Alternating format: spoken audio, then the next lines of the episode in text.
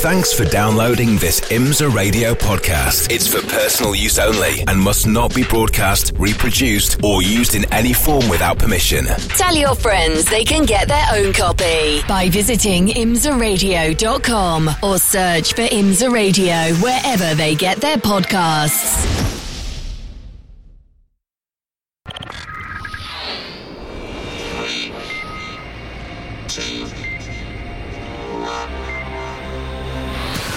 WeatherTech Sports Car Championship on IMSA Radio.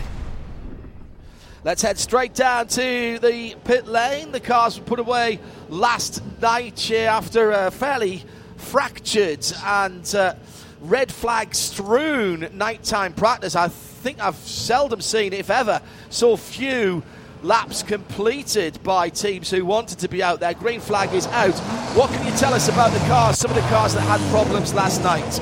Well, the first update comes at the uh, expense of another green car. So happy St. Patrick's Day out there to all the fans around the world. The Gradient Racing Acura did not have a great night practice. Very few cars would qualify their night practice as great, but theirs was particularly not. There was contact on the racecourse with the 04 CrowdStrike Racing by APR Oreca LMP2 car that resulted in them losing an eye. That was not a good start for them. They did manage to get out though and get night laps for all three of their drivers, but they have one driver in particular who is a little bit shorted as far as the running was concerned. That would be Mark Miller. Well, Mark is in the repaired Acura. It does have two headlights once again, meaning that he is out there getting his daytime laps, as it were, but that doesn't necessarily mean that he will be going out for qualifying. The car has been fully repaired. Mark doing a shakedown now, but I do see Sheena Monk wearing her fire suit, so it's still up in the air as to which driver will be handling the qualifying duties for this Acura team. Mark uh, got his third night light lap in by about three seconds. He did get across the line, spoke to Bob Barfield. I think just one driver we worked out who, uh, or two drivers rather, that didn't get their night laps. George Kurtz, who has been given a waiver because he raced here last year and won here in 2021. And the other one was David Brulé, uh, who the team as yet have not made any representation uh, to race control about him getting a waiver. So it may be they're not planning to have him in the car during the darkness hours. When you said they'd lost an eye, by the way, I thought the 66 then were being re- renamed Gradient Racing. But uh, never mind. Uh, good morning, Jeremy Shaw. I'll get them out the way early. Good morning, Jeremy Shaw. Uh, another beautiful day today. Perfect conditions, 61 Fahrenheit on track and in the air. That's 16 Celsius all around. Quick little session this morning just to make sure everything is working, particularly for the two Acuras that had problems last night. Yeah, really, so sort of kind of hardship laps, really, or a you know very brief shakedown run, just time for three or four laps probably. Uh, make sure everything's okay, get ready for qualifying, and it's uh, f- for some of the teams, you know, the, the, they need this still because there's still a lot of question marks going into qualifying, a lot more I think than usual here. Um, I spoke to a couple of Acura people.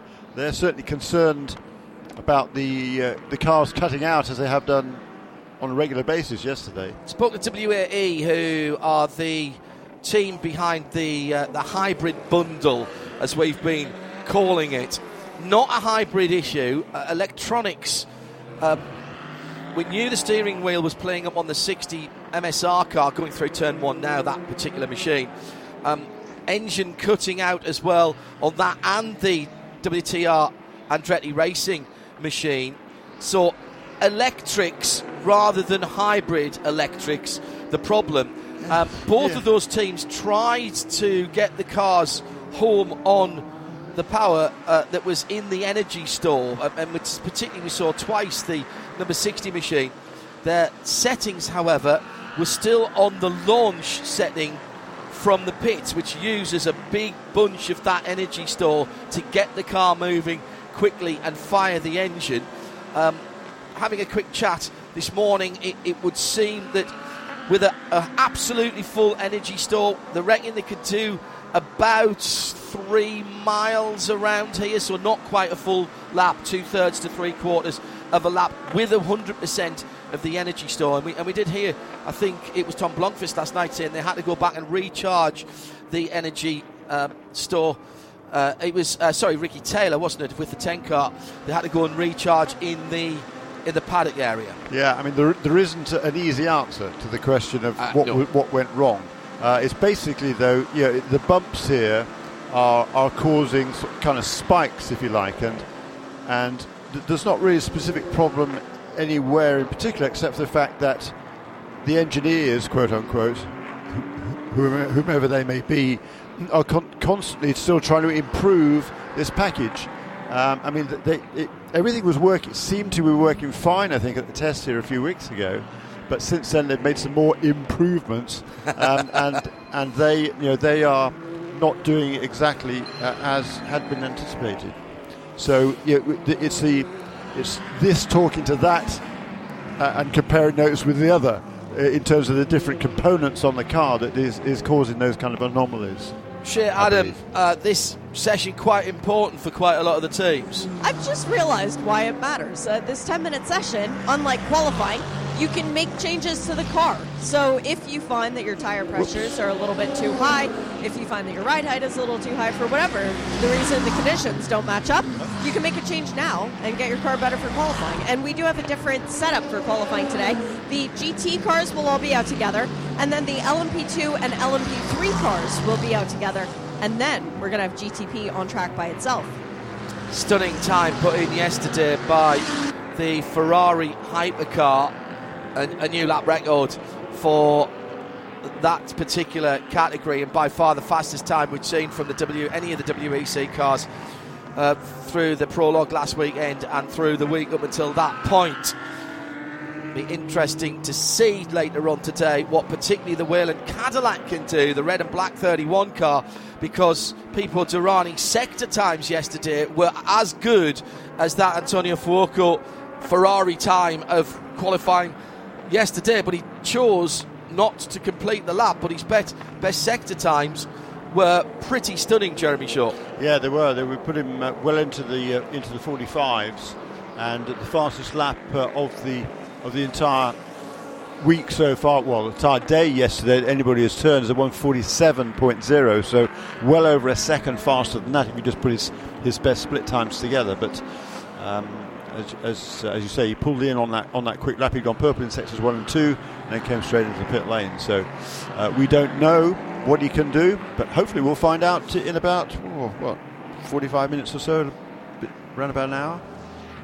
When, when GTP cars get out there finally. We'll stay on air between the two sessions here, which has already only got three minutes left to go. It's the two BMWs at the top of the times at the moment in GTP.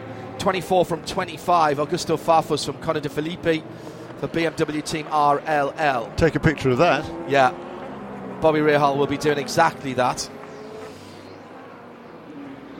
Unfortunately, it's fi- fif- 51s they're doing at the moment rather than 47s that everybody was doing yesterday. But in that night, night, practice that was uh, so disrupted, uh, the best lap times there was, was only a, a f- 49, was it? I can't remember now. I'll, I'll look. It was uh, in, in that night session, the best time was a 48.9. Uh, 48.8. So, uh, yeah, really, there was no super fast laps at all turned during that night session, which is unusual. I think just people didn't get to that part of their uh, program Yeah. in the night session because of all those interruptions, Jeremy. I think that's basically what it comes down to. Possibly a bit of remedial work needing doing at the edges of the curb at turn one and turn 13 as well. There's a bit of a trench down there. It'd be nice to stick your tomatoes in it, to be honest, and uh, and cover it back over with a bit of uh, a bit of peat. Uh, plenty of people going right the way to the edge. And yesterday we saw them go a wee bit further. The Wright Porsche at turn one, flirting with disaster there. As I said in the Porsche Deluxe Carrera Cup North America race yesterday, it's not the going off that's the problem, although you do get your Michelin tyres dirty. Turn 16 also the uh, left hand side Michelin tyres going off for the Wright Porsche. It's the number 16 blue car, light blue car. It's the coming back on. It's uh, Jan Heylen, by the way, who's pushing the limits there. It's the coming back on because when you get, and it is a good couple of inches, certainly at turn 13, maybe a little bit more. it's coming back on. The edges of those serrated curbs are potentially destructive to the inside sidewall and shoulder of the Michelin Racing tyres.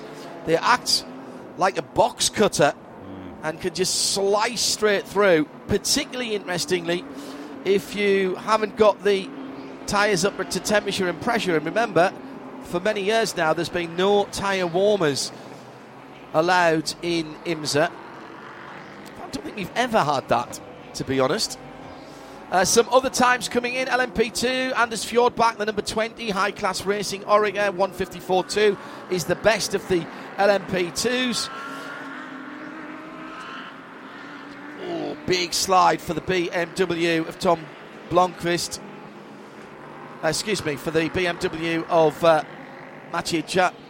I'll get the right cars in a moment. Connor De Phillippi the 25 cars, the checkered flag comes out. It's been changed at the top. And that was at turn 13. Let me do the other classes for you GTD Pro, Daniel Serra, Risi Competizione, Ferrari, GTD, Team Korthoff, Michael Grenier, and LMP 3, Dan Goldberg for JDC Miller Motorsports. Changes at the top have seen Porsche, Acura, Cadillac, and Acura all usurp the BMW M hybrids Mathieu Jaminet yet to come to the line to complete his sixth lap in this 10 minute session, but his quickest on a 47 flat for the Porsche Penske Motorsports Porsche 963 number 6. Ricky Taylor's taken the checkered flag with the number 10 Konica Minolta Acura. Pipo Derani, the red, white and black or dark grey. Cadillac V Series R the number 31 is in third. They're separated by 1.7 seconds, and at one second of that is Mathieu Jaminet to Ricky Taylor. Then Blomqvist in the 60 Acura. Then the BMW Connor De Phillippi. Then the Penske number 7. The Porsche Motorsports 963. Augusto Farfus in seventh position. Fast and furious, that, Jeremy. It was, wasn't it? Yeah. Everybody had their Weetabix this morning going out there to well, get on it quickly. That lap by Matthew Jaminet, I mean, it's within fractions of a second of the fastest time of the day yesterday. Uh, so, really good uh, effort by him to get in that clear lap there. Uh, Ricky Taylor's a full second behind. So, um, there's bigger gaps between the cars than um, I think we can expect when they come back out for qualifying in a little while's time. But uh, pretty interesting none- nonetheless. Sebastian Bourdais really the only guy that didn't get a representative lap. He only did four laps. The only car to turn six laps was Mathieu Jaminet, that number six Porsche. Uh, everybody else turning five or four or sometimes even three laps. But uh, you know, uh, hopefully the teams will have learned what they wanted to learn. Fastest in LMP2 was uh, Anders Fjordbach in the high class racing car number 20. He turned a 152.4. It's a pretty, pretty good lap. Uh, fast in LMP3, Dan Goldberg for JDC Miller Motorsports, that's Duquesne, at 158.5. Fast in GTD Pro, Daniel Serra in the Ferrari for Risi Competizione. They'll be pleased with that. Two minutes, point 0.4 for them, and I think that is the fastest lap of the weekend uh, by uh, quite some margin, wow, in right. actual fact. Well, good time to find pace. yeah, 20.4. The, the fastest lap yesterday in GTD was actually the non-pro car of Trent Hinman, a 2 minute 1.0. So more than half a second faster this morning has gone Daniel Serra in the Ferrari. Been a good uh, week so far for Ferrari, hasn't yeah, it? Hasn't it just? With that pole position, the WEC, they become the first manufacturer to take poles in all of the major classes.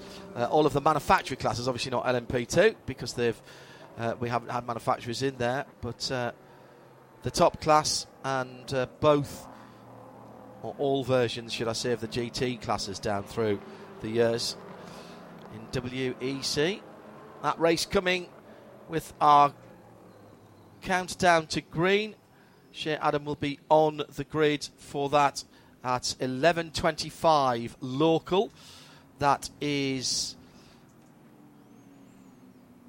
3.25 in the UK and 4.25 in Europe, just coming up to 10 minutes past 9 here on Eastern Daylight Time. We have sprung forward here, that was last weekend. I know the uh, rest of the world hasn't done that yet, but just in case you're worried, if you go to imsaradio.com and scroll down to the bottom of the page, you'll see our IMSA radio schedule there. It will automatically adjust to your browser time zone. And if you want to see everything that's going on in the next few weeks, if you go to radiolemans.com and do the same thing, you'll see the schedules for RS1, RS2, and RS3. And we have got some uh, extra running or extra coverage for you this weekend with the first round of the Nürburgring Langstrecke Series. And uh, that will be 6.15 in the morning on Saturday and run till uh, just after the start of this race. All right, time to go live in sound and vision for qualifying at Sebring.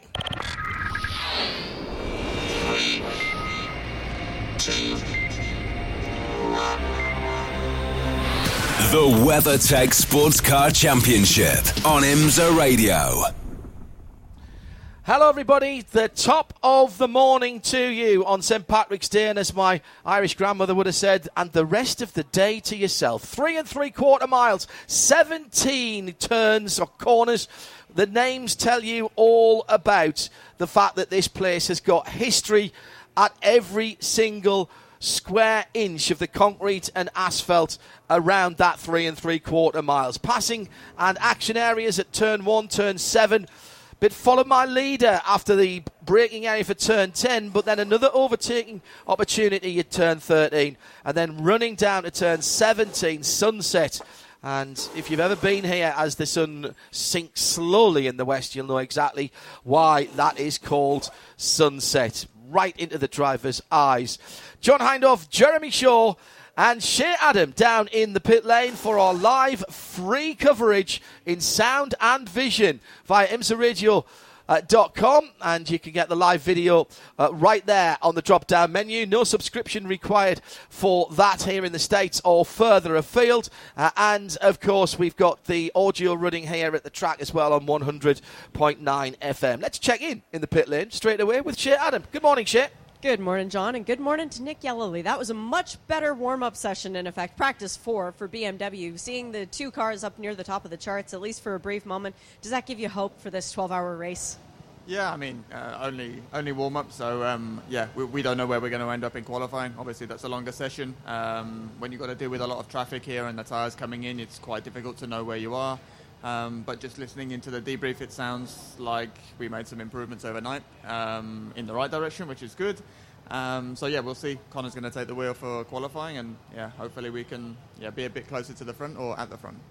Connor knows how to put it on pole here. He's done it before back in 2018 in the GT class, so that's at least good for you guys. What did you learn in between Daytona and coming here to Sebring that's helped you get a more competitive race car? Yeah, I think quite a lot. I mean, the engineers had a, a, hell of a lot of data to go through from Daytona. This was the most amount of running we'd done with the two cars combined by a long way um, at Daytona. So we were able to trawl through all that, uh, start putting pieces together, uh, which I think was really good. Uh, then we had the test, obviously, a few weeks ago here, where we were able to try out some of that um, and definitely making um, steps forwards. It's just piecing it all together and, and making the car uh, really drivable, um, and that's what we're trying to concentrate on for obviously the 12 hours here, as this circuit can really bite you if it's not uh, easy to drive. Yeah, but if it chooses you, it's something magical. Exactly right. Yeah, and hopefully, uh, yeah, we're the ones this week. Good luck tomorrow. Thank you. So, for those of you perhaps who are just joining us here at the track on this fabulous Fast Friday, uh, Jeremy Shaw and Shea Adam with John Hindhaugh will just bring you up to date with what's been happening. The IMSA WeatherTech Sports Car Championship hit the track on for the first time only on Thursday, so they've had quite a truncated run to this point. Their last run in a fairly untidy session yesterday evening, which was meant to be the hour and a half night time session. They get the laps in in full darkness and point of fact, I think we barely got 30 laps in in that session where you'd have expected at least probably twice as many of that if the teams wanted to do them. Several red flags uh, left that a bit fractured. Before that, Jeremy, it's been pretty plain sailing for most of the teams. One or two little accidents and incidents. The biggest problems coming as we mentioned in that 10 minute session beforehand for the two Acuras at the front of the GTP field, but they ran cleanly this morning at least. Chasing electrical problems is never something you want to hear going into a big race. No, it's not, particularly when you've, you've done a fair bit of testing and you think every, everything's working fairly well. I mean, this is always a place that's going to be really, really hard on equipment and drivers uh, because of the bumps, because of the nature of the circuit. But uh, I think uh, the the problems that the Acuras had yesterday certainly took the teams a bit by surprise, and uh, there's there's um, yeah, there's some finger pointing going on, I gather, uh, as to why the changes were made uh, when uh, they, they had something that actually worked here. And uh, this place, you, you want to know you want to know everything works. You, it would be good to come with a known quantity. Yeah. I think. Yeah, there you go. Acura, one of the only manufacturers, I think the only manufacturer in the GTP ranks that didn't do a long distance test. Uh, however, their long distance test was fairly success, successful at Daytona with both cars completing the distance, not without some little issues. The I think the, the first car that didn't have an issue was the uh, Chip Ganassi Cadillac. They ran pretty clean, but didn't quite have the pace of the the Acuras at the front of the field. We'll revisit that later on when those cars are out on the track. Format for this is dead simple. It is 15 minutes for each of the categories. It has been split slightly differently. GTD Pro and GTD, the red number plates and the green number plates, all going out together. Then it will be 15 minutes for LMP2 and LMP3. And then we get the last 15 minutes for just the GTPs.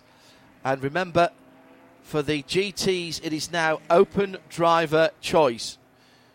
Been and, and uh, just to underline that, Shea, Adam, you can give us some news about some of the drivers in the GTD cars in particular. Oh, well, I've just seen uh, two BMWs strolling down the pit lane. The first of which was the 95 Turner Motorsport BMW. That has Bill Power making his 100th IMSA race weekend as far as the merge is concerned. He's behind the wheel of the number 95. We've got Jan Heylen behind the wheel of the number 16 Wright Motorsport Porsche. Two times a pole sitter in the last three years is Jan Heylen. We've got Patrick Gallagher behind the wheel of the number 96 Turner Motorsport BMW. Madison Snow is currently piloting the number one Paul Miller Racing BMW. Phil Ellis in the number 57 Winward Racing Mercedes. And I don't recognize the helmet behind the 023. It must be Alessio Rovera behind the wheel of No. that. No, it's not? No. Wait, he's just leaving the pit lane. Now he's triggered the exit. What does it say for Triarsi Competizione? Oh, no, you're right. It is. Ah. It, it wasn't him that brought it in, though. It is Alessio Rovera. Yep, and uh, I believe that was Mick Grenier for the number 32 Team Korthoff Mercedes just exiting the pits. And we do have a nice gap on the racetrack as the first car coming out of turn 17 now means that it should not get any traffic. Who is that? That is an Acura. That's Danny Formal for uh, Harrison Contracting for the number 93. Thank you, Shea. Will be talking to our pole sitter in approximately 15 minutes' time when the session is over. What sort of times should we be looking for here, Jeremy, in GTD and GTD Pro? Whilst you're looking that up, I'll remind everybody the cars are identical. So if you got your best driver in, there's absolutely nothing to say that a GTD car couldn't be the fastest GT. It's happened, and GTD cars. It's a little more difficult to win the races, but they have done. GTD car in the shape of uh, of Gradient's NSX won at Motul Mon last year, and we had a GTD car, which remember has to have a non-pro driver lineup or partially non-pro driver lineup. They won at the uh, Rolex 24 Hours of Daytona as well in the end of January. What times are we looking for? Well, the fastest time we've seen uh, yesterday, well, this week was a, was a two minutes point four. That was Oh, yeah. set in this morning's session by Daniel Serra in the number 62 Risi Competizione Ferrari. Um, he is out there qualifying now, so that would be in the qual- quali sim this morning. Uh, so that's the fastest time we've seen so far. The fastest in GTD non-pro was a two minutes point eight by Michael Grenier yesterday. Although I think he might have gone a little bit quicker this morning. Um, the fastest time in this morning's session was a in, GTD non-pro was a excuse me. Yeah it was it was again Mikael Grenier two minutes point eight again. So um, that seems to be the, the benchmark time. Last year's pole qualifying in GTD was uh, was in uh, was a 58.7 wow. for Daniel Serra. Well, a, that was a record, actually, I should say, back in 2018. The fastest lap last year in qualifying was a 1 minute 59.7. Haven't got anywhere near that this time. It's Daniel Juncadella going out in the WeatherTech Mercedes, the number 79, and Klaus Bachler being bolted into the number 9 Pfaff Motorsports Porsche. He's not been here before. All of his previous seven starts in IMSA competition have been at the Rolex 24 at Daytona. It's a full season for Klaus this year, which he'll be dovetailing with duties at the Nürburgring and other Porsche driving duties around the world. So he's going to have some fun this year going to new tracks. It's always lovely to go to a new track. And for someone who's been around for a little while, like Klaus, not to have raced at places uh, like WeatherTech Raceway, Laguna Seca, six hours of the Glen. He's yeah, he's going to Long Beach as well, of course, isn't he? So that's going to be interesting. I'm thinking about some of the classic road circuits here Watkins Glen, Laguna Seca, Michelin Raceway Road, Road Atlanta, Road America, VIR. Oh, he's going to have some fun this year. And I think he'll take that challenge and his stride, if I'm yeah. absolutely honest. Still waiting for the fast laps to come in. It'll take a couple of laps. We've seen this develop over the last few years. It started with the old GT Le Mans cars that used to bring their tyres in over a couple or three laps, depending on the venue.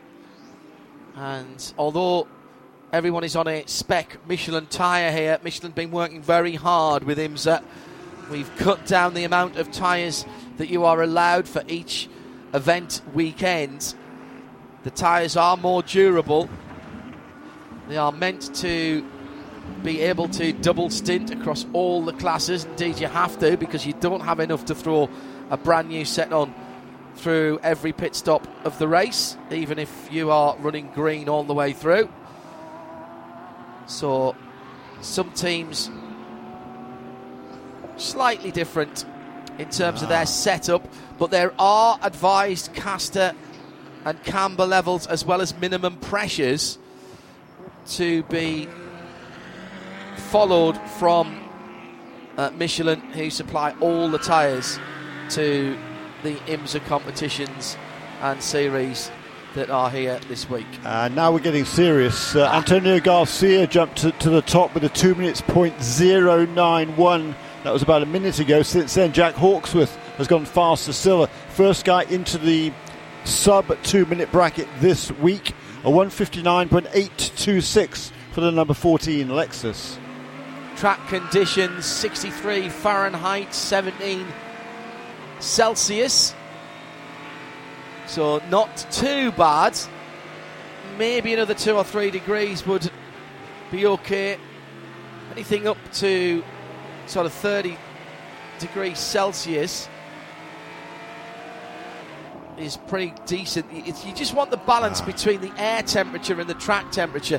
When the air's a little cooler, and the air at the moment is 64 or 18 Celsius, when the air's a little cooler, it's as the old drag racers used to say, the air is fat. It's a bit more dense, and with a bit more oxygen in it, you can produce a little more power because you can feed more fuel into the cylinders, and all these cars have very sophisticated direct fuel injection systems. Conditions are just fantastic, I think, at the moment. Uh, Hardly any the, the, no, it's fact, perfect. No just about perfect. And the order right now, we've got Lexus, Ferrari. Oh, it's just changed. Lexus, Ferrari, Mercedes, Chevrolet, Porsche, then another Mercedes, then a BMW, then a Lamborghini, then an Acura. It was ridiculously close. I think there were seven manufacturers very briefly in the top seven positions. It's now the Antonio Garcia who goes fast. It's a 159.7. He's been eclipsed by Jack Hawksworth, a 159.582 for the Englishman. And we had Kyle Marcelli up to second in GTD, fourth overall for a moment, but now Aaron Telitz has just bumped him down. Every lap now is an improvement Wow. for everybody. Hawksworth goes through with a 59.5 and pulls out a tenth and a half Antonio Garcia in second for Corvette Racing. He's got two tenths on Heart of Racing's Alex Riberas. Then Daniel Serra in the Ferrari is another three tenths further back for Risi. Yeah. And he's five thousandths ahead of Michael Grenier, who's Wow. fastest in GTD. Well, he's equal fastest in actual fact, because Aaron has done exactly the same lap, 159.944, but Grenier did it first, so he is on top at the moment. Top 10 GT cars, a mix of four GTD Pros and six GTDs, separated by six and a half tenths of a second. And that goes down to Madison Snow for Paul Miller Racing, currently sixth in GTD. This is tight. The number crunchers do a cracking job. IMSA Technical.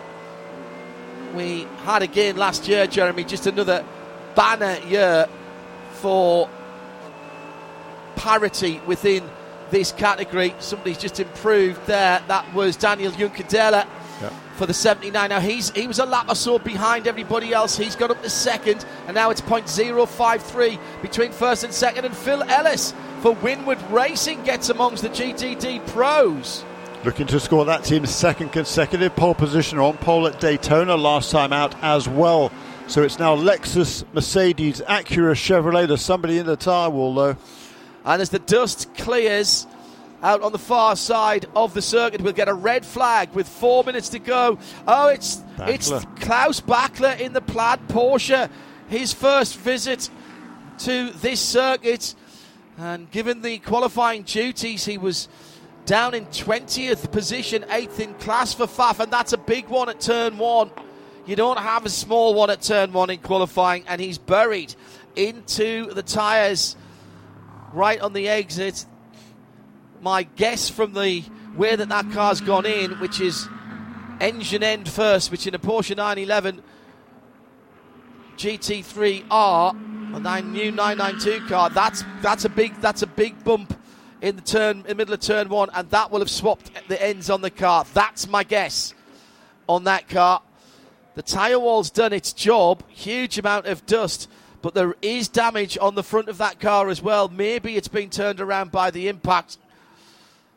The most important thing is that Klaus is all right.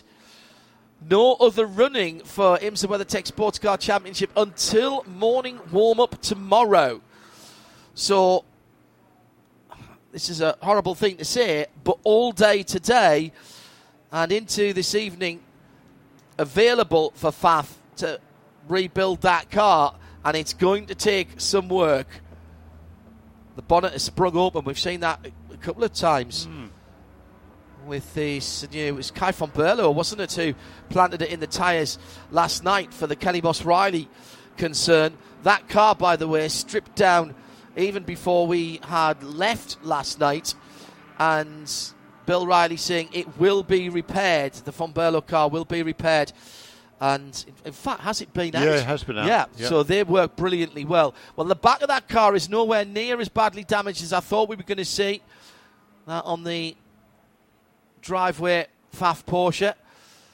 He's dug right the way through that sienna or ochre, ochre coloured sand on the exit of turn one. Now, was he on his own and was it the bump to blame? Let's find out. Yes, it was. Got a tiny little bit wide. It was left front and then rear into the multiple stacks there. He was just off the racing line by maybe half a car's width. Turned in perhaps a tiny little bit too late. The bump is worse there. And he was coming in at very quick speed.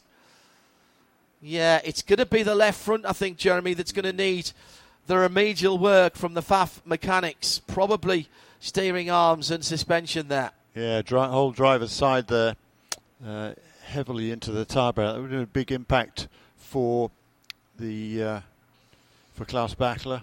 That, uh, he, he got he's out of the car. Okay, that's certainly good to see. but there's going to be quite a lot of repair work needed to that car in order to get ready for tomorrow. But that's the end of the session then. So a pole position. We did get 10 minutes, but not 12. I, I are we a guaranteed 10 in the 15 minute sessions? I think we are, yes. So that was with just under five minutes to go. So we have had the guaranteed 10 minutes of green flag. So that session, this is unofficial from me, but I think that session is official, i.e., those those times will stand, which means that Corvette Racing, Jeremy Shaw, will be on pole position.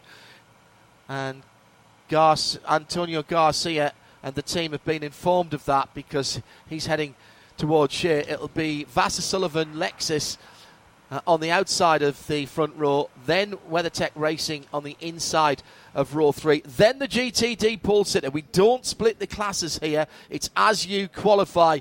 So the checkered flag is out. Antonio Garcia thumbs up as he's removed his gloves already down at the far end of pit lane. And Shea Adam is waiting for the Corvette driver to be with him. Kyle Marcelli celebrating for Racers Edge Motorsport their GTD pole position.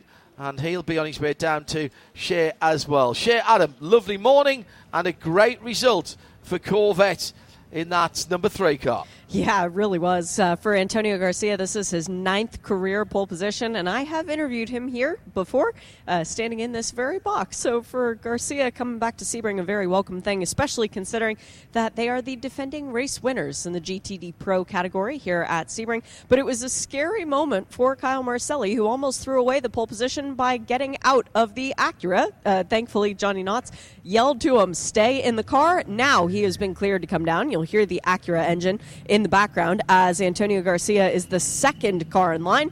And now we've got the Acura here, so Kyle Marcelli will be getting out of this car and we'll get a chat with the uh, Canadian here first. This is a new experience for Kyle, kind of exciting. Race winner, he's been on the podium before, uh, not as far as Sebring is concerned, but as far as IMSA WeatherTech is concerned. And so for Kyle, first pole position in this series very exciting day, especially for this entire team because they come into this not as the big dogs, but as the self proclaimed underdogs. And the first person he gives a hug to is the guy he won the Super Trofeo Championship with last year, Danny Formal. And now giving a hug to his crew chief, Nick, celebrating with the team. It's very much a, a family institution down here. We got Kyle to pop his helmet off and have a quick chat with the still young Canadian. Kyle, you've won races, you've been on the podium, you've never started on pole position in this series. How hard were you pushing for that honor? Yeah, this is a first, and uh, man, I was emotional. I don't know why. I don't know if it's a heat or it's an early morning or what, but oh man, it's super thankful to uh, to everybody at Wayne Taylor Racing, Racers Edge Motorsports, Harrison Contracting, the group out in Turn Five. Um, I mean, it, this uh, this has been a long time coming.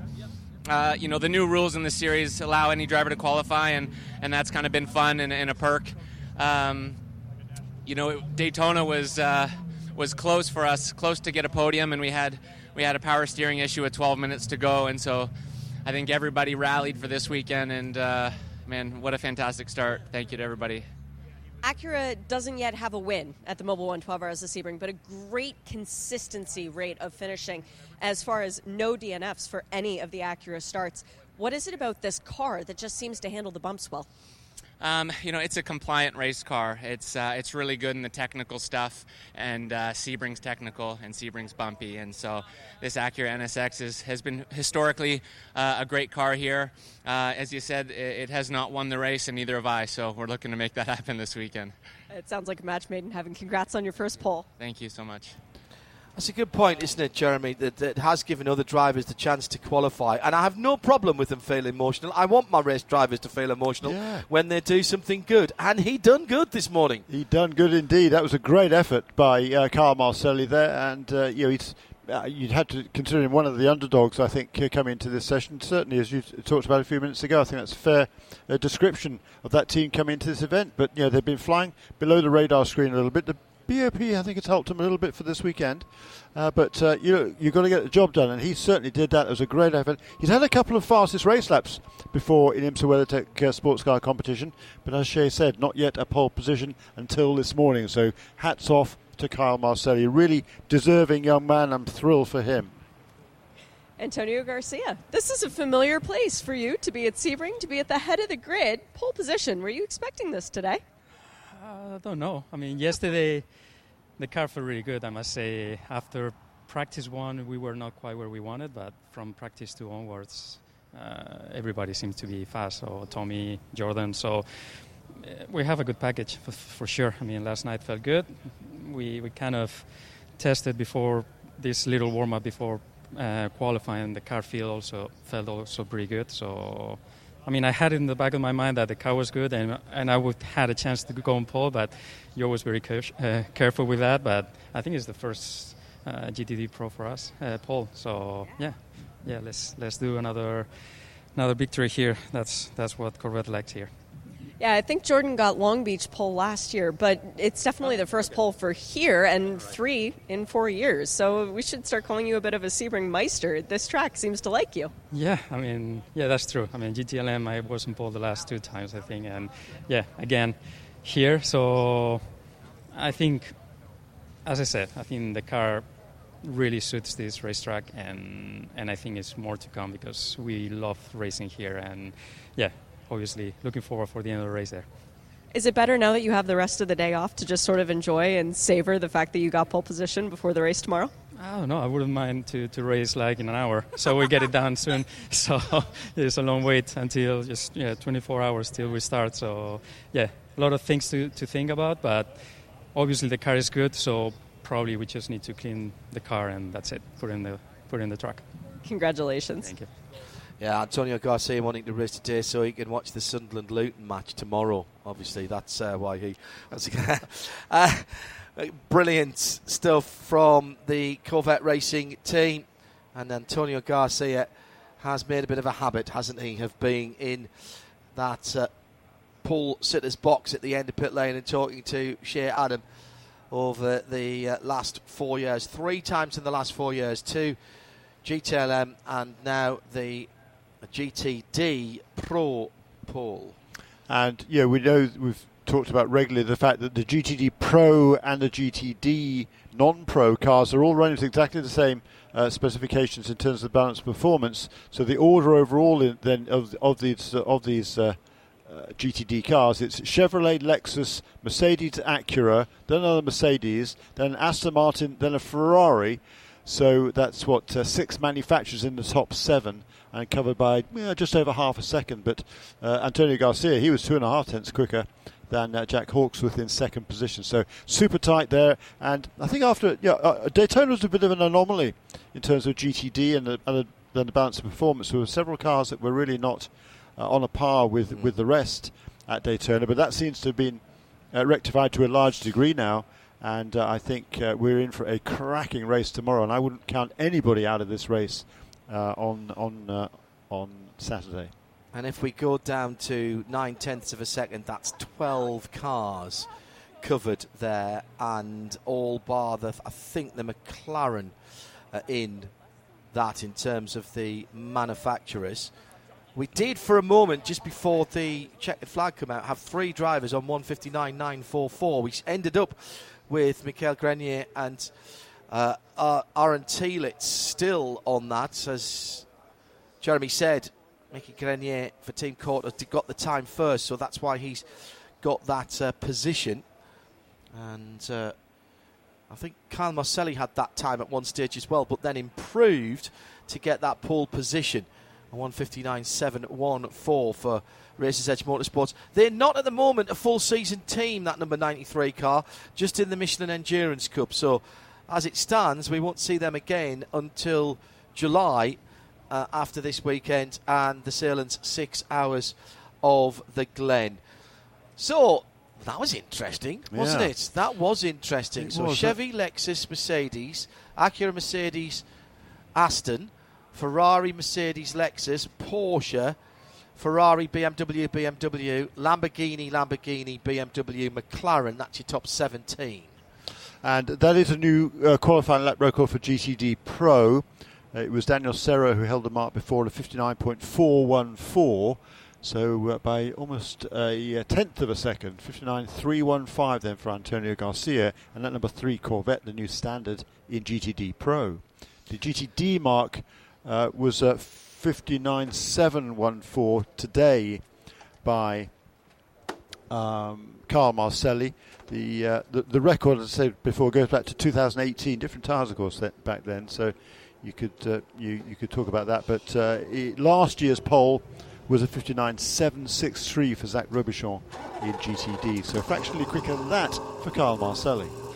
And our next session about to begin is slightly different than it has been in the past because we are having the LMP3 and LMP2 cars out on track at the same time instead of a split session for the LMP3s out by themselves and then the P2s running around with the GTP cars. I like the idea of this. Now, who can qualify in this session? It is regulated. You need to have a silver driver under the age of 30 or a bronze driver if you are an LMP3 machine. So we can look down the entry list and see who is applicable for those opportunities opportunities. But in LMP2, it's simple. You must have a bronze driver, and they must do the qualifying. So we know who's going to be seeing the track first as the green flag waves, and John Farano is going to be the lucky man with clear track ahead of him for the number 8 Tower Motorsport. In the number 35, we have Francois Hériau, and the number 11, the team car for TDS, is Stephen Thomas right behind him. Dennis Andersen is the pilot of the number 20 for high class racing.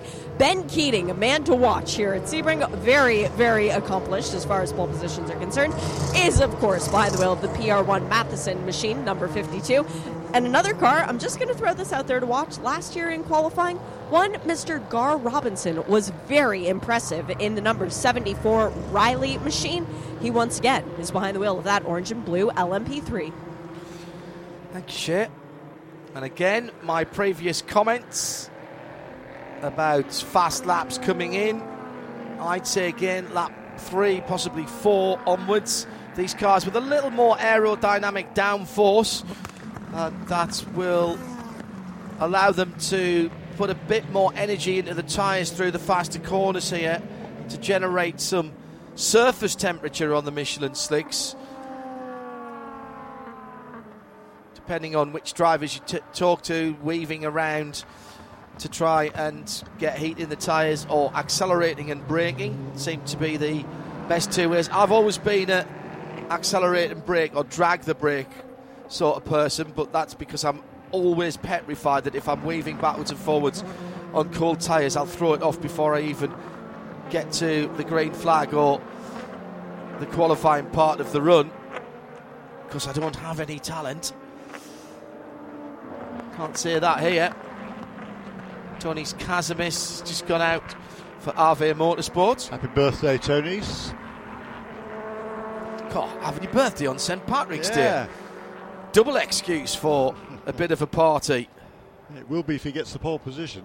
Oh, yeah. Well, RV uh, Motorsports and uh, the Riley team um, were absolutely duking it out. And of course, we've got the bronze rated drivers here. So it'll be Gar Robinson. No slouch, by the way, in the 74 car. I expect him to be around. Watch out for Ben Keating for PR1 Mathiasen Motorsport in the number 52. That's an LMP2 car.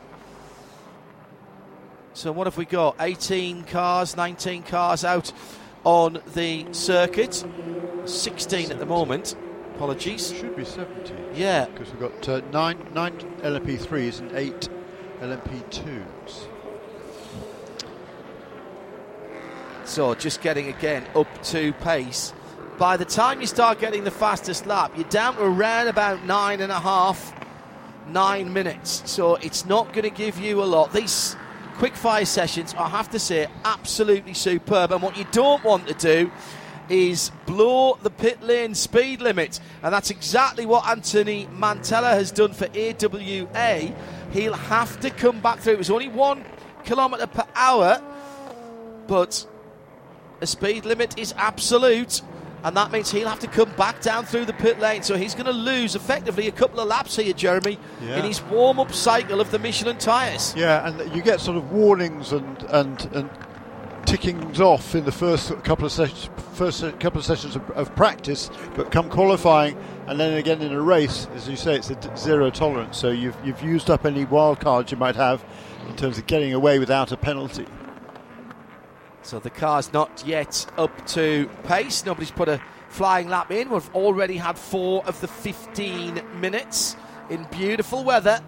Temperature just creeping up a little bit. 20 Celsius in the air is 68 Fahrenheit, and it's 66 Fahrenheit on the track, which is 19 Celsius. So just coming up a couple of three degrees. Two classes out on the track at the moment. Francois Heriau for TDS in the LMP2 number 35, the quickest so far with a 55.2. Jeremy Shaw, what are we aiming at here in terms of qualifying times? Well, the the fastest lap we've seen so far this week with Christian Rasmussen uh, yesterday. Of course, he's a, he's a pro driver. He did a 50.6. The fastest by a, a non-pro, I reckon, was George Kurtz actually, a 51.1 which is uh, that's that's what the scoring says. Assuming had the they had the right uh, chip in the car at the time, or the right um, plug in the car. Uh, so uh, we'll see. But I, I, I would think um, anything in the in the 51s would be uh, particularly good. Uh, I would I'd be suggest more likely the pole would be in the 52s. Last year's pole position here in LMP2 was Ben Keating at a oh well 49.9, but the car's been slowed down since then, haven't they? So um, yeah, we're not going to get uh, close to that.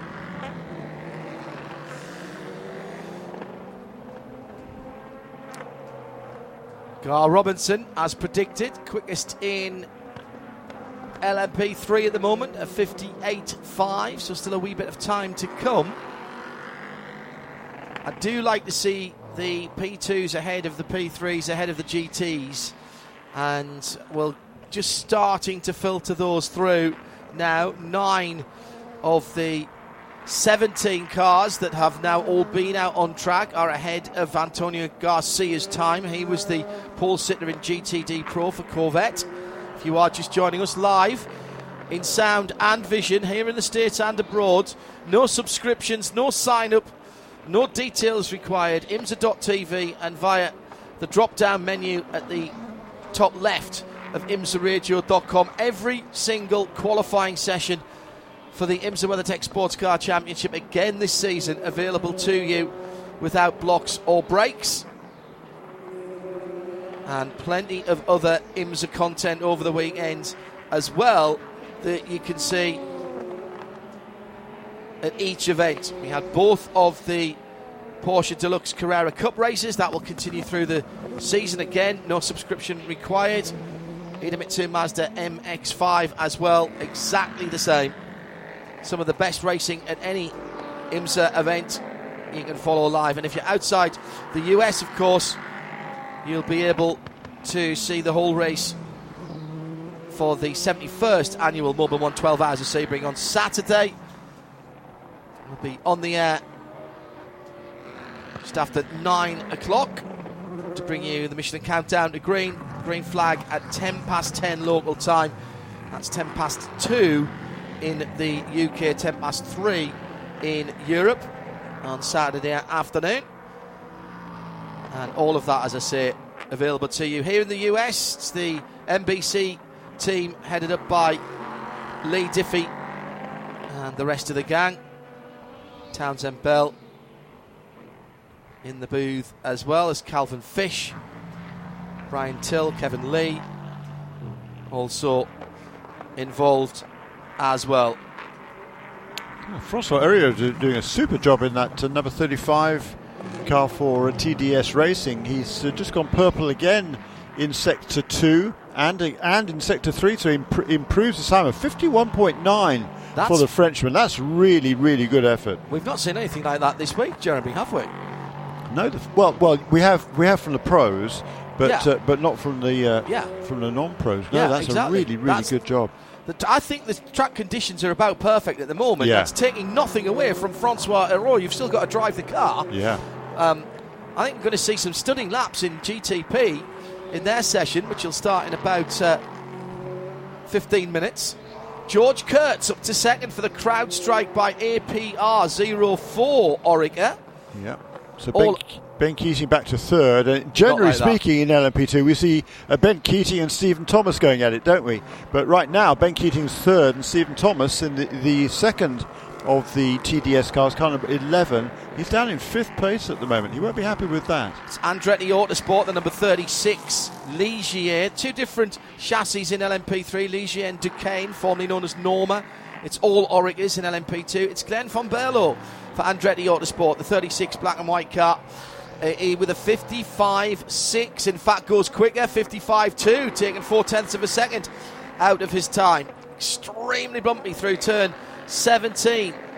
As we know, sometimes only parts of one Michelin tyre touching the ground as George Kurtz continues. 55.2, that's a heck of a lap from uh, Glenn van Berlo. The fastest time yesterday was by D- Dakota Dickerson at a 156.3. The qualifying lap record for LMP3 was Rasmus Lind back in 21 at 156.001. So Glenn van Berlo has gone a lot faster than that. The 55.215 for the young Dutchman. Hello to Alan Prosser, to Jerry Z, Jerry on the ground. Hello to Ace, GTX 24, all tweeting in at us on at IMSA Radio. We'll sw- switch over to at RSL stu- underscore studio for the WEC coverage later on today. But for the moment, our focus is very much on the last four and a half minutes of this qualifying session for LMP2 and LMP3. And it's starting to hot up again. Four tenths at the top. The two TDS cars. Yep. Stephen Thomas just dropped in there ahead of George Kurtz. Ben Keating, strangely, not fighting here. He's doing double duty again this weekend. Oof. Down at turn Seven, a race has broken out in qualifying and pulling to the right, the John Farano driven Tower Motorsports orange, black, and white car. Massive lockup for John Farano. Yes, as as he was being closed down on, I think he may have just taken his eye off the ball there.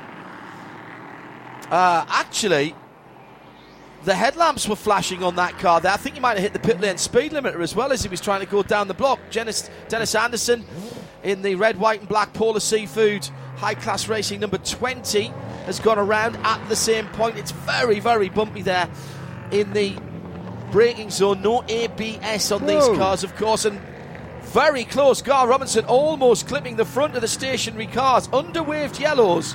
That is not going to endear him to race control there and spun the car now, Dennis has got to the apex, but he hasn't got enough lock to get all the way around, so he's going to have to wait now and watch the corner workers. He'll be giving him the wave if it's okay to move, and he just pulled out right in front of the AWA of Anthony Mantella. Yeah. My goodness, that was very close indeed. I don't think Mantella knew anything about that, wow. if I'm honest. You, what, what, were you saying about Ben Keating? Yeah, well, he's, I know he's got us tuned in on 100.9, so I thought I'd giving a, the man from Texas a little bit of a G up.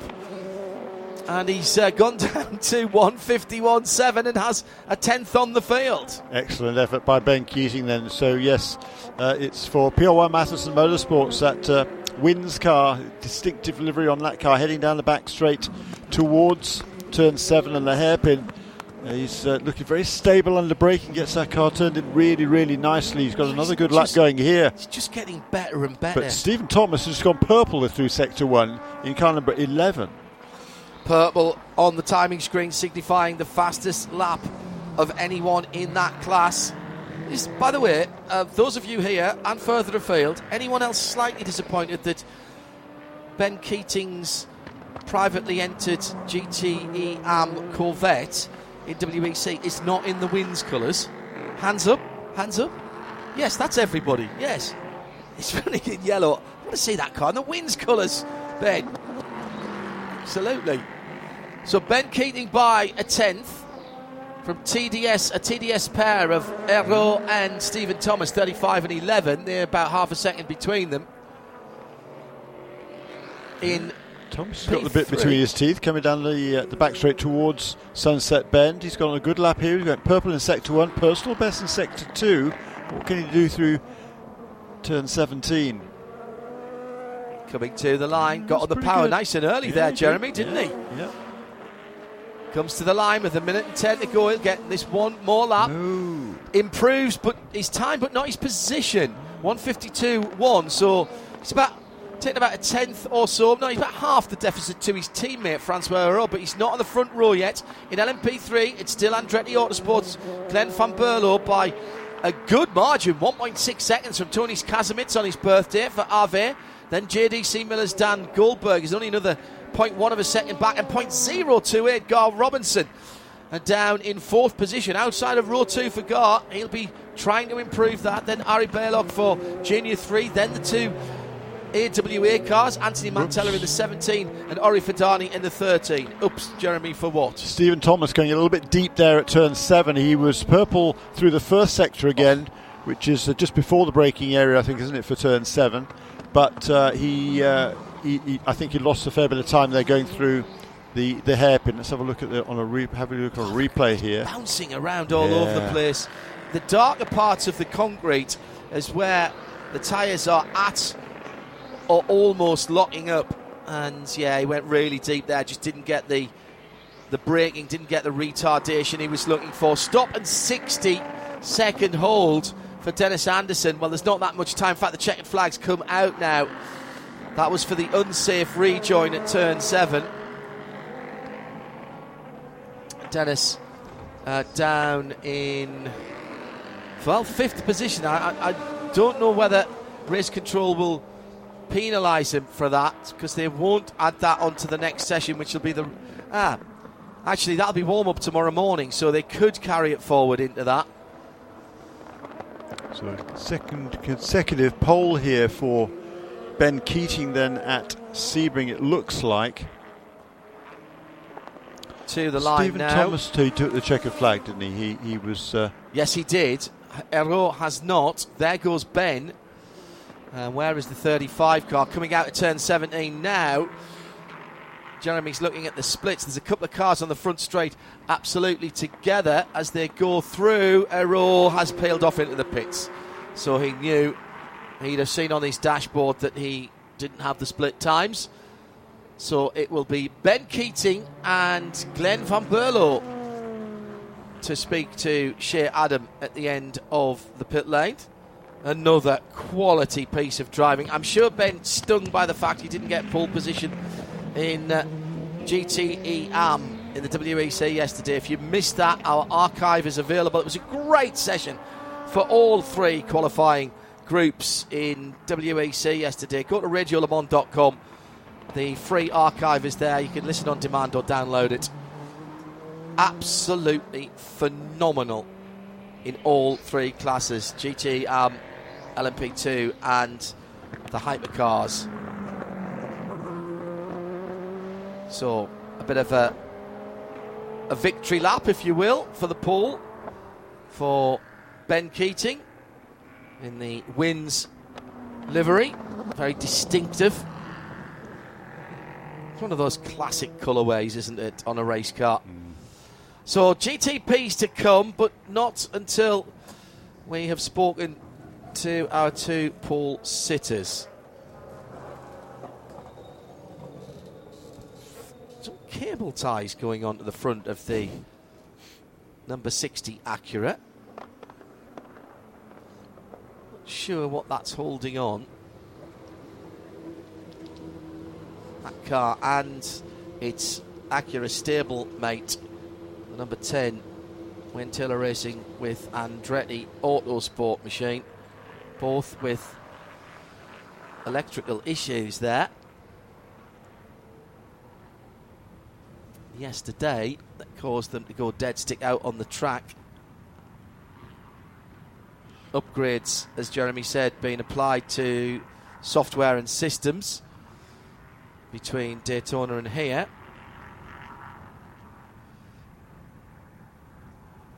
you will have seen there was a reasonable amount of controversy about the car that crossed the line first at Daytona.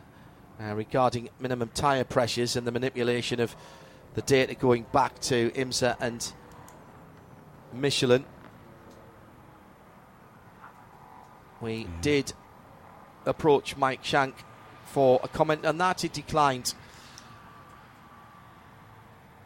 to speak about it, so we respect that. But just so you know, the approach was made by our pit reporters. Ben Keating, pole sitter for LMP2. Shea Adam is down at the end of pit lane, which is where the celebrations are starting. And for Ben Keating, this is almost a bit muted of a pole position celebration. I love the new helmet that he's got. It is so sparkly with the Wynn's colors on it. It is magic. And for Ben, this is awesome because last year it was pole position for both. Yesterday, you got a little bit more fired up because you didn't quite get the pole position. Did that give you the added inspiration to try and get the LMP2 pole position here today? once again at Sebring International Raceway. I know it's a track that you love and thrive at. Yeah, it was. Uh, it was really, really close. It's much in both classes. It was uh, both series. It was a lot closer this year than it was last year. I, uh, I had a pretty big margin last year, uh, and for whatever reason, you know, Sebring the track changes so much. Uh, for whatever reason, but uh, it's taken me longer to get comfortable out here uh, uh, in both cars, for that matter. Uh, eh, but uh, yeah, I mean, I I didn't expect to do a 51.7, uh, and I didn't expect to have someone 12 hundredths behind me. Uh, so yeah, it was all really, really close. I had one better lap going, and it locked up in turn 10 and went off track. And so, yeah, I was giving it my all. That's for sure. I've just got one question for you because I love the new colors on the helmet. Are we going to see that Corvette at some point in these lovely Wynn's colors? Uh, I don't think so. I, I think it's Corvette Racing's uh, 25th anniversary. It's a big deal for them. I'm just honored to be uh, uh in a yellow number 33. So I got my number, uh, but uh, they can keep the colors. You know, Wynn's also owns Rain-X, so we it, it makes for a nice yellow Rain-X car. Well, congrats on another pole position. Hey, thanks, Shea. A couple of people, including Dave Alcock, saying, How are we going to recognise Ben Keating's GTE Amcar in the WEC if it's not Wynn's colours? Uh, Glenn Van Berlo, Andretti Autosport, pole position in LMP3 for the number 36. Glenn, congratulations. It only took you uh, one race start to then get your first pole position. How hard were you pushing out there? Yeah, I was pushing pretty much. Yesterday was quite limited in terms of driving time, so uh, today I had to put it all together but the car was just on point. It was really, really good, especially on the peak lap. Obviously, with these temperatures, you have the peak already in the beginning of the of the of the of the quali run. But it felt really good. Obviously, tomorrow the, the points can be collected, but it's uh, it's a good start. How are you fitting in well with these Andretti Autosport crew? It's a different team than you ran with before. Yeah, it's definitely a different team, um, but the guys are really professional. They know they have so much experience with this car, so. Uh, I had a lot of confidence going into the team, and um, yeah, the guys give me a really good car. So yeah, let's see how tomorrow goes, but um, I'm confident. Congratulations. Thank you. And John, they've got the green on the car for the lucky St. Patrick's Day. There yes, we go. Well done, little little dash of green. The big big celebrations uh, in this part of the world for St. Patrick's Day, Patron Saint of Ireland, of course, and it strikes me it's probably a good job that Glenn and his brother Kay aren't in the same category here because they're terribly competitive between them. Right, we've not done this before and had a sole GTP uh, qualifying. We had sole GTP practice session at Daytona, but the weather didn't really play along for that one. So, Shea Adam, uh, this is an open choice for all the GTP teams. Who are we going to see in this uh, Fast Nine? Okay, well, uh, let's start with the Porsches. Why not? In the camp down there for Porsche Penske Motorsport, we have the Mats. They won the GTD Pro Championship together last year, but now we've got Matty Campbell aboard the number seven and Matthew Jaminet aboard the number six, working together, maybe fighting it out for the pole position, more likely. In the BMW camp, we have Connor De Phillippi going for his second pole position at Sebring International Raceway. He got it back in 2018. That was in a GT car. Now he's going for the overall. He is aboard the number 25. And the sister car, the number 24, that would be one Mr. Augusto Farfus. So that will be exciting to keep an eye on. For the Cadillac camp, the number 31 Whelen Engineering Cadillac, of course, you've got the man, the myth, the legend, the guy who's won three times here overall for the 12 hour, Mr. Pipo Derani. And in the 0 1, a guy who's been on pole here twice before, including last year with one win to his name. That would be the man, the myth, the legend, Mr. Sebastian Bourdais. You see how there's a little bit of a theme there for Cadillac mm. Racing? And for Acura, well, I can't tell you who's in the 60 because they're a little bit too much further down, but I would guess it's Tom Blomqvist, the man who's gotten several pole positions for that team over the last 12 months. And for the number 10, well, you've got a Ricky Taylor. You're going to plug in Ricky Taylor, aren't you, for Konica Minolta? Sure. So those are our protagonists. Good luck trying to decipher which one of them is going to get pole position before the session goes green. Well, on what we've seen so far, it would appear that the Cadillacs have a slight edge over the bumps here. Ever since I first saw the GTPs in the two day test after Motul Petit Le Mans uh, last October, it seems to me that the Cadillacs, well, they were certainly using more curb. You don't use up the curbs here quite so much because they are quite aggressive, but they rode the bumps very, very well indeed. The that doesn't seem to have changed as the development has gone on, and the chassis control from that car seems to be very good, and that gives them an edge here. You want the Michelin tyres in contact with the ground as much as possible to give you forward motion, of course. You can't get any grip if they're even just a couple of millimetres off the ground. So here we go, Jeremy. Um, the stopwatch during the week tells us that perhaps there's a little edge for the Cadillacs, but I'm not counting anybody out. I just wonder if Porsche uh, and the Penske Motorsport team have got anything. We know Nick Tandy leads, leaves nothing on the table. If he's. Was it Nick that uh, Shea said was qualifying that car? Oh, no, it's the two mats, of course. Yeah, sorry, Shea, thank you. Yeah, Uh, however, it's going to be interesting, isn't it? Because the, the, the fastest lap, as you say, if you look at the sector times, it would be the Cadillac, but the fastest actual lap that's been turned was by the Acura Tom Blomqvist at 147.0. Uh, I would expect uh, to go quite some way below that during this qualifying session now. Condition, conditions have been perfect, no other traffic on the track. Uh, it's go time now.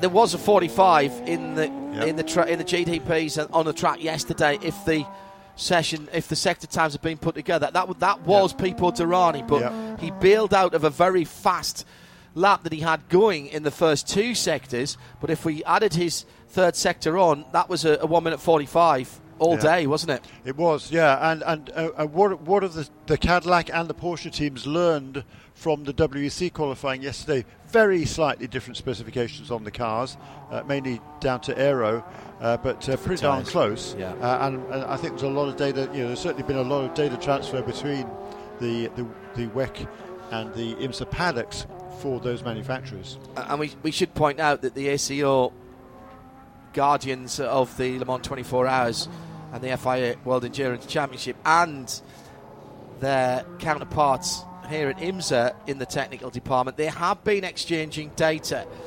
The slight difference, as Jeremy was talking about there, is because in the homologation process, the effectively technical passport for the cars the LMDH GTP cars that have gone to race in the WEC had to go through some wind tunnel testing to get some baseline data. Now, for IMSA, that's done up at Windshear in North Carolina. For the WEC, that's is that takes place in Switzerland at the Audi, newly acquired Audi Sauber wind tunnel at Hinwil and there are slight differences in data coming out of that, which is why, even though those cars run at the same base rate and pretty much exactly the same in terms of output, power output from the engines and the hybrids, there are just some very detailed changes. The WEC cars run a tiny bit more draggy, the drivers tell us they can barely feel it, if at all.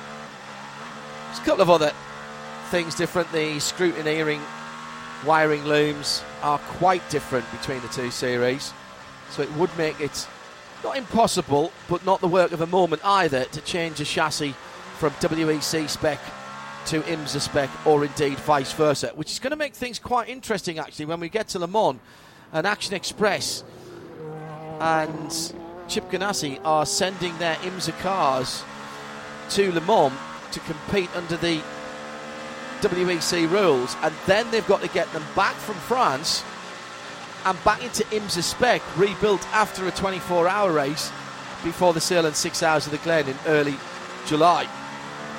So, logistically, that's probably as much of a challenge as running the Le Mans 24. I have no doubt that they are already talking about it. So, counting down. Is this a slightly longer session, Jeremy? Is this a 20 minute session for the GTPs? Must have been. Yeah, good question. Yeah, I guess it is. So, yeah, coming so to the line. thing at Daytona, didn't we? Yeah. Coming to the line. Number 10, Acura going down towards turn one. Yeah, 20 minutes. You're just right. trailing the throttle and then back on it again. Tom Blomqvist has gone through in the 60 Acura. Connor De Phillippi for Team RLL in the number 25. These are still, I mean, they're very quick laps, but they are still preparation and tyre warm up laps. Down towards turn seven for Ricky Taylor. applies the throttle so progressively there. Easy to break traction on the rear end of these cars with the hybrid and the internal combustion engine running on down there at turn seven. That's uh, Connor De Phillippi in the 25 BMW from Team RLL. Just locked it up on the bumps, decided to come off the brake straight away so as not to flat spot the tyres. Went straight on down the escape road. So that's a lap that he's not going to improve on. There goes the number seven Porsche Penske Motorsport car. Swapping between WEC and uh, commentary for IMSA here. A red and white number seven can easily be called a Toyota Gazoo racing car as it flashes. Really good lap going here for Ricky Taylor. Really good lap for Ricky Taylor. He looked really smooth, didn't he, through turn 7, 8, and 9 there. We have the ability to look at a couple of the onboards as well in the Global Broadcast Centre. Cross the line. 146 1.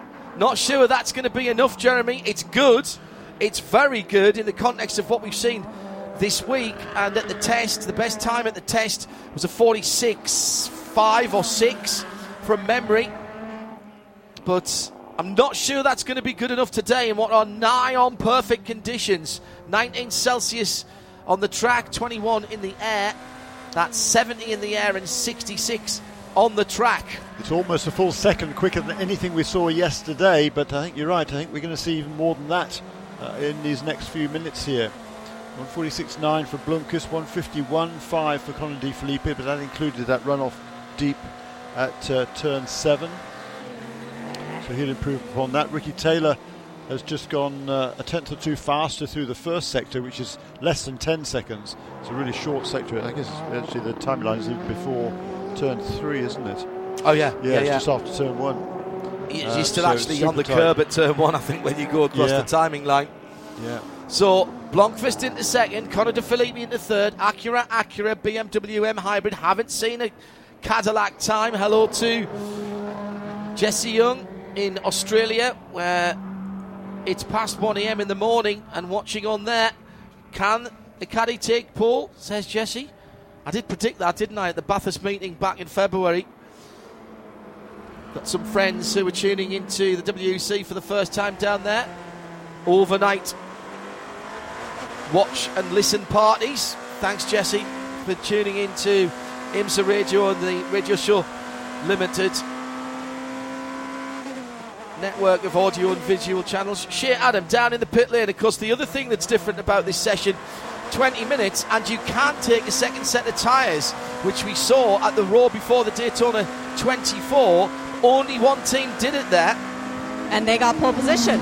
And now the same tactic is being employed by Wayne Taylor Racing with Andretti Autosport because Ricky Taylor into the pit lane, fresh Michelin, just the left front. Uh, they have changed now, they're doing the other ones. And uh, that was interesting. It was a bit of a delay before they decided to change all four of them. But yes, indeed, four new sticker Michelin tires going onto this car. Let's see if it pays off here as well, like it did for the 60 at Daytona. Well, advantages you've got fresher rubber, disadvantage you've got to bring them back in and get the heat cycle onto them, and that's going to take about two laps or four minutes around.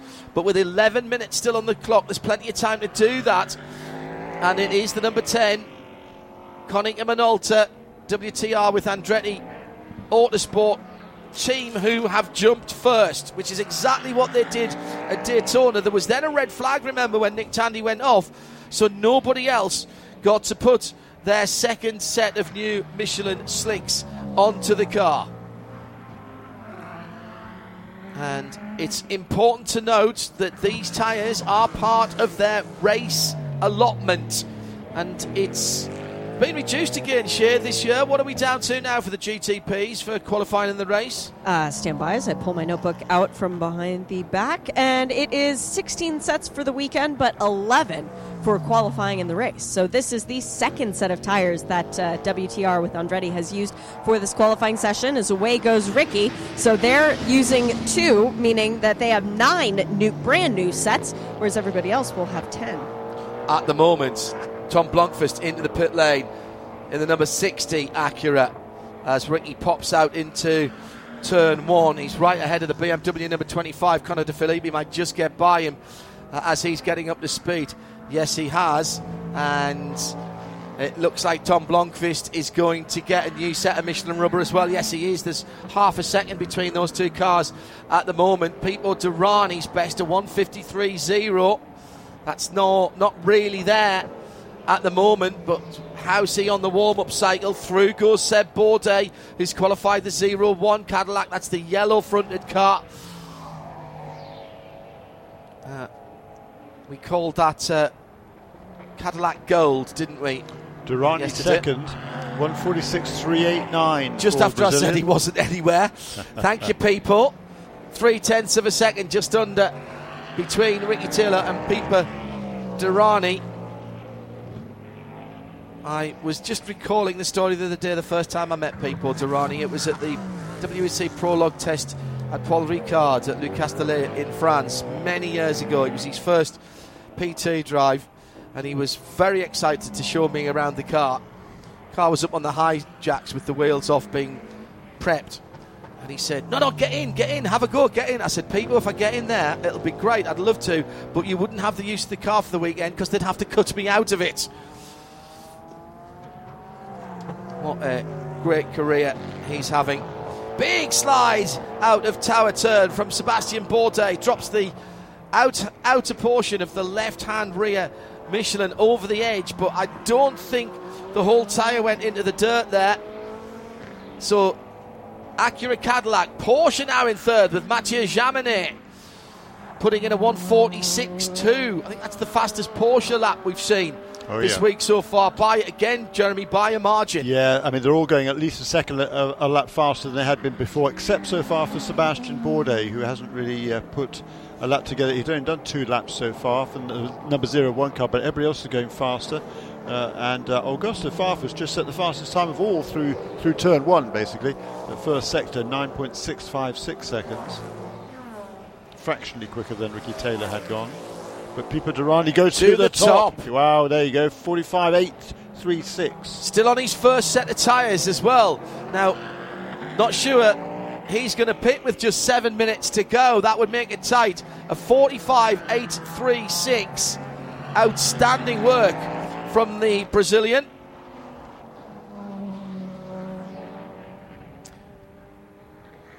Bourdais at the moment in eighth, but he was the last car out, so he's only done two flying laps at the moment.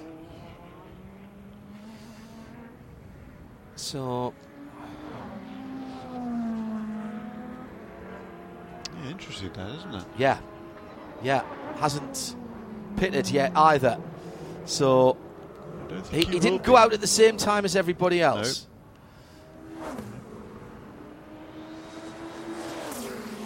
So still time on the clock, 20 minutes, remember. Just to, to remind you, that 45-8, that would have put Pipo Derani uh, on the outside of Rule two for the WEC later today. He would have bumped down the 51 Ferrari with a 45.874. So about eight tenths away from the pole set yesterday in brilliant conditions. Yesterday afternoon for WEC. Again, lovely track and air temperatures. I'm impressed that people still only used one set. As Sebastian Bourdais, we said, Jeremy, keep an eye. They were on a different strategy. 0.087 of a second away from the other Cadillac. And again, only one set of tyres used there by Bourdais so far. Yeah, and I- it's uh, with only five minutes to go. I, I They're not coming in. No, they're not going to come in now. I don't think. No. But uh, So Ricky on Taylor- quicker laps. The top three. Ricky Taylor, 56.2 last time around because he's got that new set of Michelin slicks on. No tyre choice here. One construction and compound for everybody. They are the, it is the harder of the two compounds, or the hard. The oh, big lock up for Taylor down at turn seven Oh, and into the wall goes the Penske Porsche Porsche Penske Motorsport. That's the seven car with the black stripes over the top, and that's Matt Campbell who's gone off at turn one. That's the second time we've seen Matt Campbell have a drop. How unusual is that? That's going to stop the session, and that's going to put Pipo Derani on pole position. There had been a mistake before that by Ricky Taylor at turn seven. He might have been able to recover from that and get another lap, but we don't know if he damaged his tyres. This is huge news that the two Cadillacs will lock out the front row for the 71st annual Mobil One 12 Hours of Sebring, having used one set of Michelin tyres fewer than Konica Minolta, Porsche Penske Motorsports number six, Meyershank Racing Acura number 60. So Yeah. that is important to know for the race. Yeah, so definitely the, the, the strategy worked for Meyershank Racing at Daytona. It did not emphatically here at Sebring. And uh, Pipo Derani, for the second time in three years, will have the pole position. He was on the outside of the front row last year, the pole the year before, and the pole now. Brilliant effort by the Brazilian there in car number 31 for Whelen Engineering. Uh, Matthew Matt Campbell is out of the Porsche number seven coming through. Ooh, he Oh, he touched the the inside, inside wall. wall. Touched the inside wall at turn one with the left rear of the car. That just unsettled the machine, unsurprisingly, put it into a sideways slide. That's a big impact to the back of that car. A big impact. We know these cars are strong. Nick Tandy bounced the sister car into the tyres at the Le Mans bus stop chicane in his qualifying effort. You go very close to the outside wall and then cut across to the inside wall where the Lexus area is. That was actually more than a slight glance. So a little bit of a miscalculation there from Matt Campbell. Just hitting the inside wall. That's on his side of the car as well. So if it looked close to us from the trackside cameras, and he'll have felt that. He may have actually broken the rear toe link of the car as he. Well, hard to see um, whether that was broken before he hit the tyres, but it certainly changed the trajectory of the car and it's rubbed off the Rolex branding and uh, put a wheel mark on that apex. Well, we know where the apex of the corner is now, Jeremy, for sure. Yeah. Thank you, Matthew. The Campbell line not working. Sarah Bovy yesterday getting close to the exit of turn 17, but not that close. Checkered flag is out. Thank you, Tony. In the sunshine. And That will end the session. So work to do for Porsche Penske Motorsport. Seventh position for that car. Um, he lose that lap, of course. He lose two laps because he caused the red flag. So that car will drop to the back of the field in GTP. So two Cadillacs, an Acura, a Porsche, an Acura. A where was the second BMW? Uh, oh yes, there it is. Yeah. What? Why did? Why? Just the one Ganassi Cadillac here, of course. They had two at Daytona, so eight cars in that session. Pipo taking pole position for Whelen Engineering.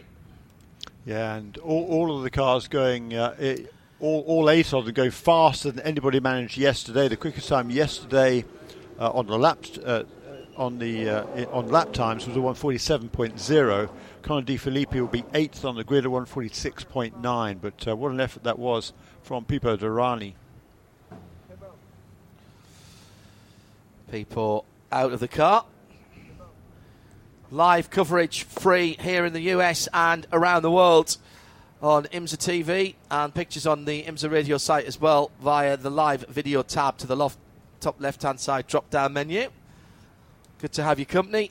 If you are here at the track, 100.9 FM, and also for the two remaining races of the weekend, we'll take over 99.1 in the Central Highlands region here, thanks to WWOJ for allowing us to annex their frequencies.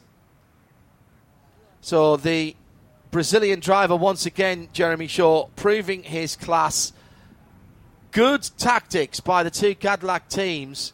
Sebastian Bourdais maybe had one more lap in those tyres because he'd only completed five laps, so four flyers, and probably only three of those were at any kind of representative speed. If from what we'd seen from anyone else, there might have been one more for Bourdais. He ends up 0.087 of a second, so just underneath a tenth away from pole position. 145.8 and 145.9 for the two Cadillacs, 31 from 0 1. Row 2 will be split between Acura number 10, leading the championship coming in here this weekend for Konica Minolta, and the Porsche 963, number 6 of Porsche Penske Motorsport. That will be your front two rows as we come to green for the 71st running of the Mobil 1, 12 hours of Sebring.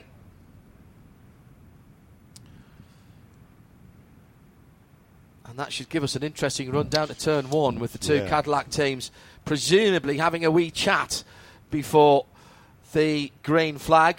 They don't want to be uh, getting in each other's way there with the hard charging Acura and Porsche behind them. They'll be. Uh, I would not be surprised at all if uh, there was a little bit of inter-Nissan chat going on there between the two bow tie entries.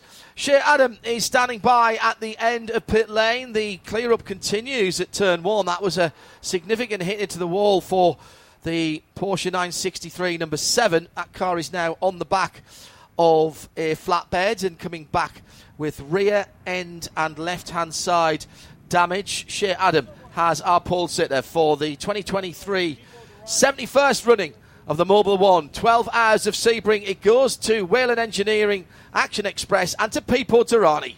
And for Pipo, this is pole position lucky number seven in the IMSA WeatherTech Sports Car Championship. Pipo, when we talked yesterday, you talked about looking forward. This is the first pole position for this new Cadillac. How important is it that it comes here? Yeah, actually, I haven't thought about that before, but um, no, it's just, you know, it shows that we've been working hard since Daytona. I think we showed some promise there, but we were perhaps a little bit behind some of our rivals, and now to get here with a very competitive package, um, it, it's fantastic.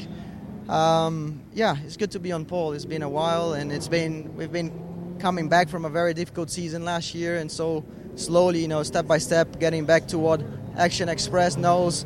How to do it, and uh, yeah, we, we wouldn't be here without the support of Whelen and uh, and Cadillac. So uh, really happy to to be here with these guys, to be on pole, second race of the season, make a few points for the championship. Not that they count much, but when I won the championship, they made a difference. So um, yeah, enjoying the moment.